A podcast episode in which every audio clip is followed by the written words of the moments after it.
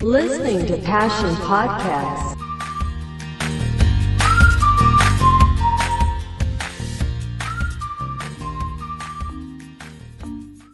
สวัสดีค่ะ คุณผู้ฟังทุกท่าน ดิฉัน ดารยาปั้นทองกับที่นี่ Passion Podcast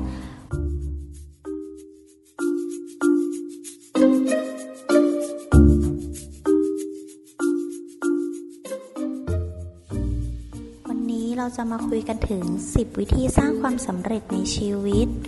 รอบนี้เราดำเนินมาถึงตอนที่ 5 กันแล้วนะคะ ซึ่งจากครั้งที่แล้วเป็นการเลือกเป้าหมายด้วยตนเอง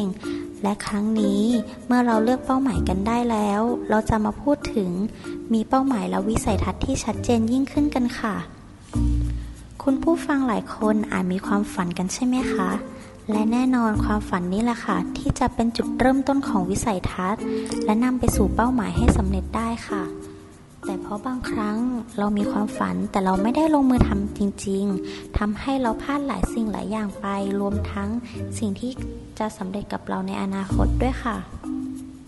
ซึ่งทางพอดแคสต์ของเราได้นำหลักสามเหลี่ยมแห่งความสำเร็จเข้ามาช่วยคุณผู้ฟัง โดยอย่างง่ายๆ ขั้นแรกเลยนะคะ คือการเขียนรายชื่อหรือเช็คลิสต์สิ่งที่เราต้องการทำให้สำเร็จลงไปอย่างชัดเจนค่ะ หรือถ้าหากเรามีไอเดียที่จะช่วยเสริมสร้างเป้าหมายและวิสัยทัศน์ ก็เป็นจุดเริ่มต้นที่ดีนะคะ ในการมีเป้าหมายที่ชัดเจนมากขึ้น อีกทั้งยังเป็นแรงผลักดัน แรงจูงใจ กับกับสิ่งที่เรากำลังจะทำเกิดความขยันหมั่นเพียรความอดทน เกิดนิสัยติดตัว มีความเป็นระเบียบ สามารถควบคุมตนเองได้ และพัฒนาตัวเองให้ไปถึงเป้าหมาย ทั้งที่กำลังทำอยู่ในปัจจุบัน และที่กำลังจะเกิดขึ้นในอนาคตด้วยค่ะ และเมื่อเรามีปักความฝันและเป้าหมายแล้วนะคะ เป้าหมายเราจะประสบความสำเร็จไม่ได้เลยคือ ถ้าเราไม่ตั้งเป้าหมายค่ะ หากเราตั้งเป้าหมายนะคะ มีหลักสามประการเลยค่ะ คือ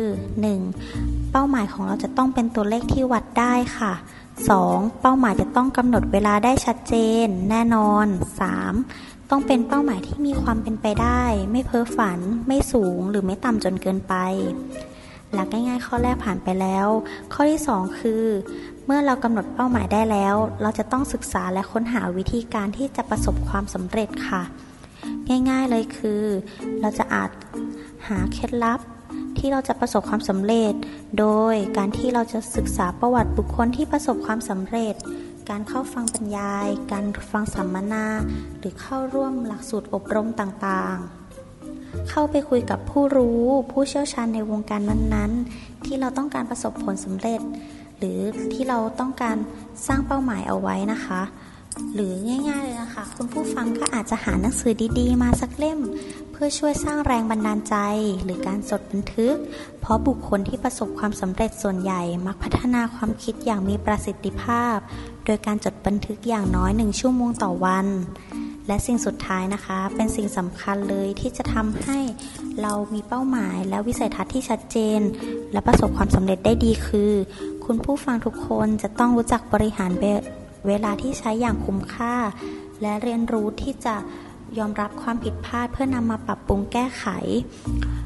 และพัฒนาตนเองขึ้น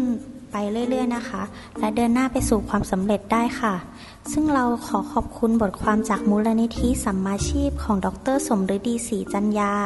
และคุณผู้ฟังสามารถติดตามวิธีการสร้างความสำเร็จในชีวิตที่เหลือได้ในตอนถัดไปค่ะ